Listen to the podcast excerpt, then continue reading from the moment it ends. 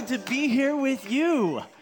I love being at Liberty Hill. I drove up and the building looks beautiful. So amazing. So pretty. You guys are doing such a great job. I'm so proud of you. It's so great to see you. So grateful to be with you today. Uh, this series uh, about worship and wonder, I'll just start with a brief story. I, I was never, um, I, I lived in Colorado for many years, and so I was never really exposed to Texas football. it's a level that I don't, I never really understood. Um, Texas football has a, its own like mindset, its own, it, it is in many ways a religion. And I remember the first time several years ago, somebody invited me to go to a UT football game. Have you ever been? I had never been to anything like that in my life. And it was crazy. There, did you know there are songs they all sing together? Yeah, there are expletives in it. It's awesome. Some of you are like, well, there are? they sing these songs together. They stand for four hours. People, I am never apologizing for how long you have to stand in church again. there is this connection. People stand, people talk about what just happened. People, strangers that you don't know, are high fiving and hugging when they're winning. What are they doing when they're losing? Sitting in quiet. As we think about worship, sitting in quiet isn't necessarily a bad thing because meditation is powerful. There is some there's some really important verses that say be still and know that I am God, right? But I don't think we act like we're winning enough. We don't act like we're winning enough. Our joy doesn't come out enough in worship. And I want to talk about a way that that happens today. Today's talk is about sacrificial worship. We're talking about acting like you're winning even though you feel like you're not. And this series, you know, as we talk about recapturing the wonder of God, there's something about worship that is costly. Everybody say that word? Costly. There's an interesting verse about cost in 2 Samuel. King David has messed up and he is repentant and um, but God's judgment has come, and as he's trying to repent, he is instructed to give a sacrificial offering, and he goes to this really great guy's house named Araunah, and he he he Araunah says, "Go ahead, take the animals that I have." Um, take the altar that I've got. Um, I'll give it to you. You're the king. Um, take it, take it, and do what you want with it. 2 Samuel 24 24 says, But the king replied to Araunah, No, I insist on paying you for it. I will not sacrifice to the Lord my God burnt offerings that cost me nothing. So David bought the threshing floor, he, he bought the whole thing, and the oxen, and paid 50 shekels of silver for them. Now, I wonder if our wealthy consumer culture, if we we tend to offer God things that don't cost us very much. Jesus, I give my life to you, and I'll hit up Sunday every once in a while, but the week is mine. I'm a Christian. I go to church. I read my Bible about every other month, and I, I'm really into it. I love Jesus, but there's no change on the inside sometimes. People end up living as they please. You treat people the way you want to, you justify it. Now, remember, you know, last year we went through this series called Surrender Solution. Do you remember this? Every series this year is going to have a connection to the surrender solution. The surre- what we're going is we're digging down deep, and what we see in the surrender solution, I don't know if you remember the picture of it. Most of you probably don't. I don't. Do we have that picture? Look at that. Everywhere I go, they have it. So look at the middle. The centerpiece of everything about surrender has to start with love and obedience. And you could, you could, so that's what this series is. We're talking about love and obedience because love plus obedience actually equals worship. Love plus obedience equals worship. And if you and if you do that by faith, what happens, what comes out is sacrificial worship. And so, one of the best stories that are in the Old Testament is in Genesis 22. If you want to go there with me, Genesis 22, and we're going to plunge into it. You know, we understand that sacrifice is a chief theme in the Old Testament, right? It was part of the temple worship of God's people. They're offering sheep and goats and cattle and birds, and uh, it has to do with the spilling of blood. It's really actually quite messy, it's quite nasty. If you've ever, um, well, I don't even want to go there. Um, we'll, we'll talk about that later. God has to deal, here's, here's the problem God has to deal with evil in the world. And so he develops this sacrificial system quite early on in the scriptures. And the thing about the sacrificial system, it is messy and it takes a lot of time. It's a lot of cleanup. All you hunters, you know how it works, right? There's blood everywhere when you open up an animal. And there's something about this something about this dynamic, this foreshadowing of what was to come with the Messiah, with Jesus himself spilling his blood. This sacrificial idea. And this idea, eh, eh, God is dealing with evil in the world. Now, follow me here because he's holy and just, but God is so good, he's going to get rid of evil and sin without destroying humanity. Okay, go with me for a second. So he institutes this sacrificial system to his people Israel. The sacrifice becomes the substitute for evil and for sin and wickedness, and this is called atonement. Everybody say it. It's a nice religious word, atonement. Atone, here's what it means to cover, to wipe away, to ransom by a substitute. And it's a way to deal with the power of evil without destroying the people he loves. And we see this idea very early on in Genesis 4 with Cain and Abel. He's offering a sacrifice, Abel is.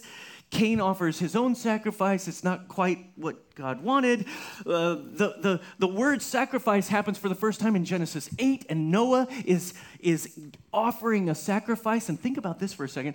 Noah's offering this sacrifice. Those of you who know who Noah is, he built an ark and it actually uh, the earth flooded and it floated around for a long time and then it came down to rest on a little mountain and then noah and his family came out. They're the only ones left because god was trying to push the reset button because wickedness and sin was destroying everybody and everything.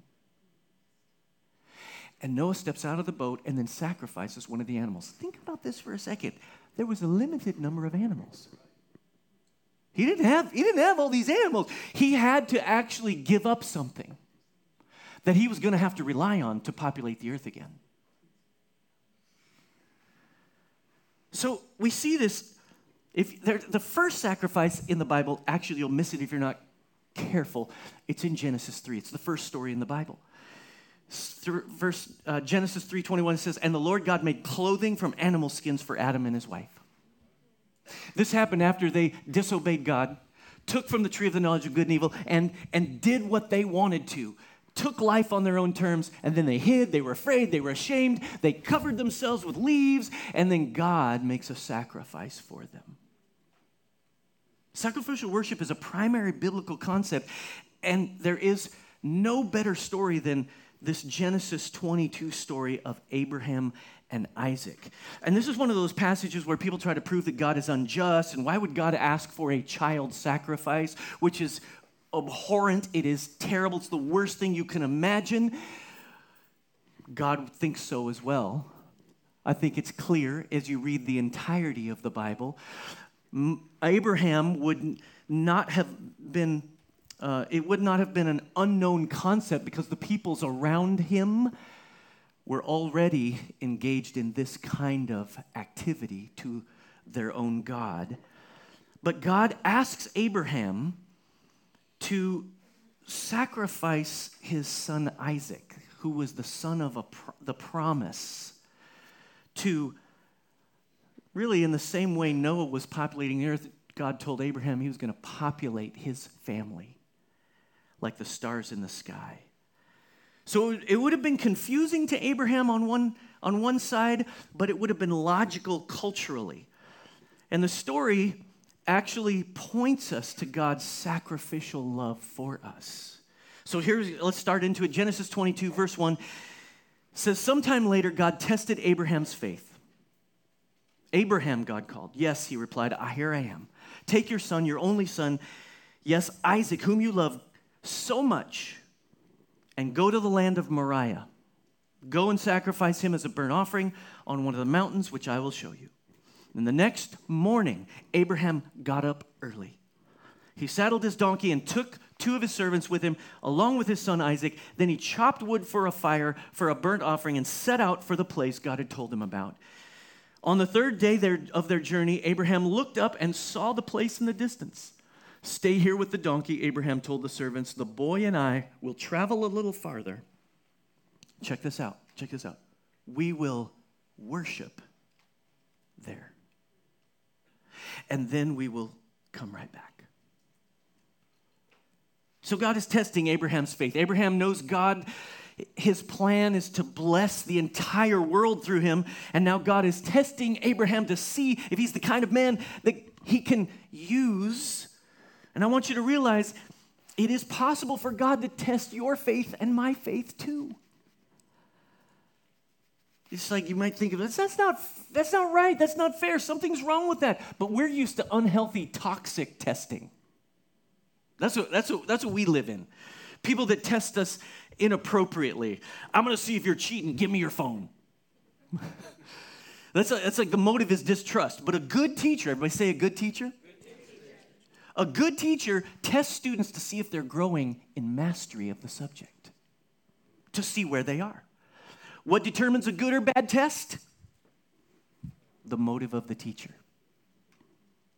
The test is good. Abraham gets the worst news possible. Take your son, sacrifice him. Remember, they couldn't get pregnant. Remember, it was a long, you, you guys, if you don't know the story, Abraham and Sarah had been through a long journey of expecting God to bless him, and it took forever. And finally, he was there. And then once he's there, God asks Abraham to give him back. So I want to highlight a few ideas about this passage. Number one, sacrificial worship begins with faith. Sacrificial worship begins with, say it one more time. So God is testing Abraham's faith. This is the first time in the that the English word worship appears in the Bible. This is the first time this word appears in our English Bible, worship. In verse 5, worship is this important component of faith. It demonstrates what we believe. Worship is the articulation of who we believe God is and what He says about us and what He's going to do in the world. That's why worship should be joyful. That's because that's why worship should be a little bit loud. Right? Like, like there's an articulation, a declaration of who he is. Hebrews 11, 6 says, and without faith it is impossible to please God. I love this. Think about this. So many ways you, so many things you can do to please God. But you can do all of them without this one thing, and it won't matter faith. Did you know you can raise your kids with faith or you can raise them in fear? Did you know you can do your job with faith or you can do your job in your own willpower? You know, you can apply faith to anything in your life and it changes the motivation of it. It becomes for God, not for you. But so many Christians, they only apply their faith in this room. Your faith has to go outside here. It has to, your faith. I mean, listen, raising children, I have five of them. It is not for the faint of heart. It is not for cowards. It's hard. You don't know what's going to happen to them. You don't know what they're going to decide. You can fill them with all the good stuff you want, and they still get to make their own decisions.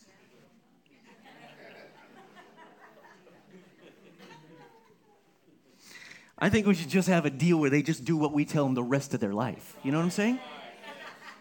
This is the hard thing about uh, parenting adult children is you, you, you get used to telling them what to do and then you can't wean yourself off of it.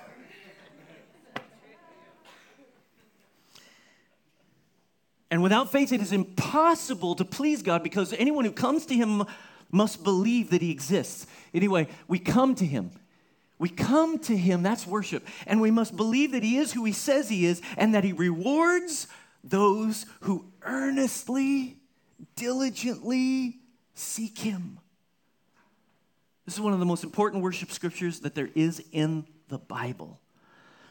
Because when you come to Him or when you worship, you have to believe these things. You have to uh, grab a hold of it.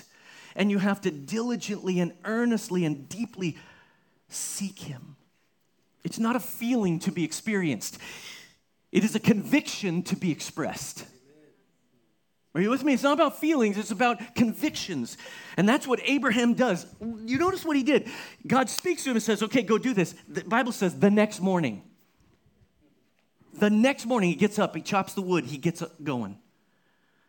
This is the very definition. He doesn't know what will happen or how God will work this out, but he's chosen to obey him immediately. He's willing to take the first steps without knowing the answer. This is the very definition of faith taking a step without knowing where it will lead. So often we want to know what's going to happen, how it will turn out. We want assurances. God, give me assurances. He's not willing to do that because that would eliminate faith. His assurance is that it'll all turn out for your good. But we don't believe him. We're like, there's no way this, whatever I'm going through right now, there's no way this is going to turn out for good. Let's pick up the story in verse 6. So Abraham placed the wood and the burnt offering on Isaac's shoulders while he himself carried fire and a knife. As two of them walked on together, Isaac turned to Abraham and said, Father, yes, my son, Abraham replied.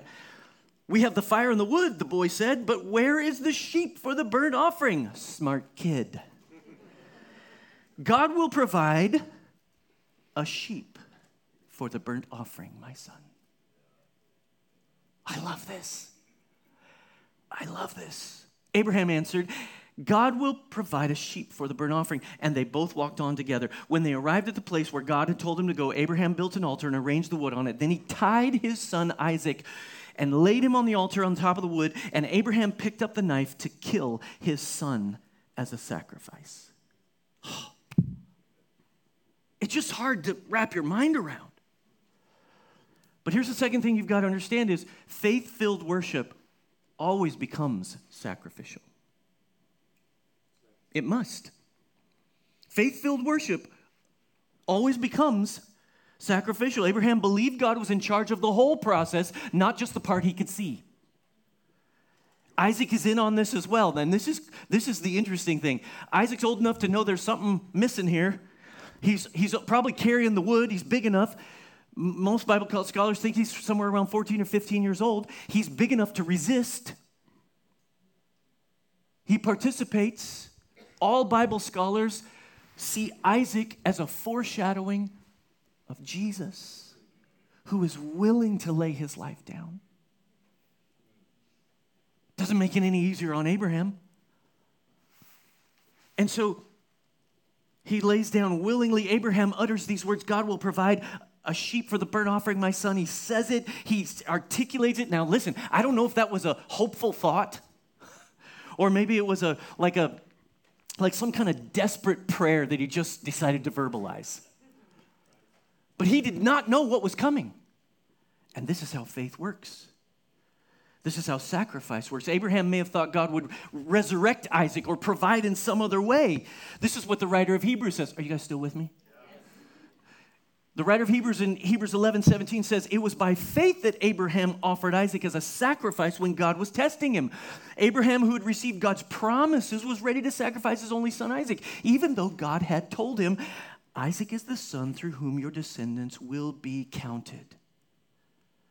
Abraham reasoned that if Isaac died, God was able to bring him back to life again. And in a sense, Abraham did receive his son back from the dead. I think it's a misnomer that faith filled people can't be reasoned. Abraham reasoned that God could do anything. He reasoned that if he's the God who's already done all these things in his life, that he was able to do anything, including resurrect Isaac from the dead. The problem with our reasoning is we often leave God out of it instead of including him in it. Listen, now sacrificial worship is faith in God alone and his ability to fix any problem, heal any disease, provide for any need, restore any relationship, and even raise someone from the dead. Amen? Sacrifice is the purest expression of worship because it is the declaration of God's love and his sovereignty. That he's in charge of the whole thing that we can't see it, but we know. And, listen, biblical worship cannot be fully expressed without sacrifice because it's only in sacrifice that we choose to trust God completely. It's all His. You won't be able to avoid it. God will lead you there. That's why, that's what Abraham does all the way to the split second before he plunges the knife into Isaac. Look at verse 11. He says, At that moment, the angel of the Lord God called to him from heaven, Abraham, Abraham. and I can imagine Abraham going, What took you so long? Do you ever feel that way? It's like all the way to this right here? What are you doing? Yes, Abraham replied, Here I am. You can see me. Don't lay a hand on the boy. The angel said, Do not hurt him in any way, for now I know that you truly fear God. You have not withheld from me even your son, your only son. Then Abraham looked up and saw a ram caught by its horns in a thicket. So he took the ram and sacrificed it as a burnt offering in place of his son. Abraham named the place Yahweh, Yireh, which means the Lord will provide. To this day, people still use the name as a proverb. On the mountain of the Lord, it will be provided. God provides exactly what Abraham had said he would. Is that a coincidence? I don't think so. I mean, it wasn't a sheep, it was a ram, so he was off a little bit. It's okay to be off a little bit. I I think we have to see everything we experience through the eyes of faith. And and and just as it is to Abraham, we always want it to hurry up. We always want it to change in our timeline. But sacrificial worship doesn't insist on our timeline. Sacrificial worship is the, the declaration of the wonder of God's character before we see it played out. It's the, it's the beauty of God who can create good things out of bad things. The wonder of trusting that God is in charge because he knows your name. Are you guys still with me? Now, this is the really powerful part of the story. Number three sacrificial worship releases God blessing and provision. Sacrificial worship always releases God's blessing and provision. Abraham's act of obeying immediately, verbalizing his faith, and his ultimate follow through everybody say follow through revealed something too often we just don't get. And here it is. You can write it down if you want to. Sacrifice is the seedbed where worship blooms and yields the fruit of provision. Sacrifice is the seedbed where worship begins to bloom and then ultimately yields the fruit of provision. Let's finish the story. Verse 15. Then the angel of the Lord called again to Abraham from heaven. This is what the Lord says because you have obeyed me and have not withheld even your son, your only son. I swear by my own name that I will certainly bless you. I will multiply your descendants beyond number, like the stars in the sky and the sand on the seashore. Your descendants will conquer the cities of their enemies, and their, though your and through your descendants, all the nations of the earth will be blessed because you have obeyed me. Here's what God essentially says, and you got to get this. God essentially says, You have withheld nothing from me, so I will withhold nothing from you. You guys, we hang on too tight. We hold on to what we got. We got to control it. We got to make it happen. We don't realize that the sacrifice of letting go is what unleashes God's great provision of what we could never imagine. Which is why Paul says these words in Romans 12:1. He says, "Therefore I urge you, brothers and sisters, in view of God's mercy, to offer your bodies as living what? Living sacrifices, holy and pleasing to God. This is your true and proper worship. Do not conform to the pattern of the world, but be, tr- what does it say? Transformed by the renewing of your mind, then you will be able to test and approve what God's will is, his good, pleasing, and per- perfect will. With everything God has done for us in view, the Apostle Paul says, present your bodies, offer your bodies as living sacrifice. The problem, problem is, when you're in Old Testament, it's a dead sacrifice. There's no getting up off the altar. The problem with the living sacrifice is you're alive. You can keep deciding you want to get up off the altar. Today, would you decide that you're not going to get up off the altar? Today, as we worship, would you decide? Would you decide that you're going to be the sacrifice that God wants?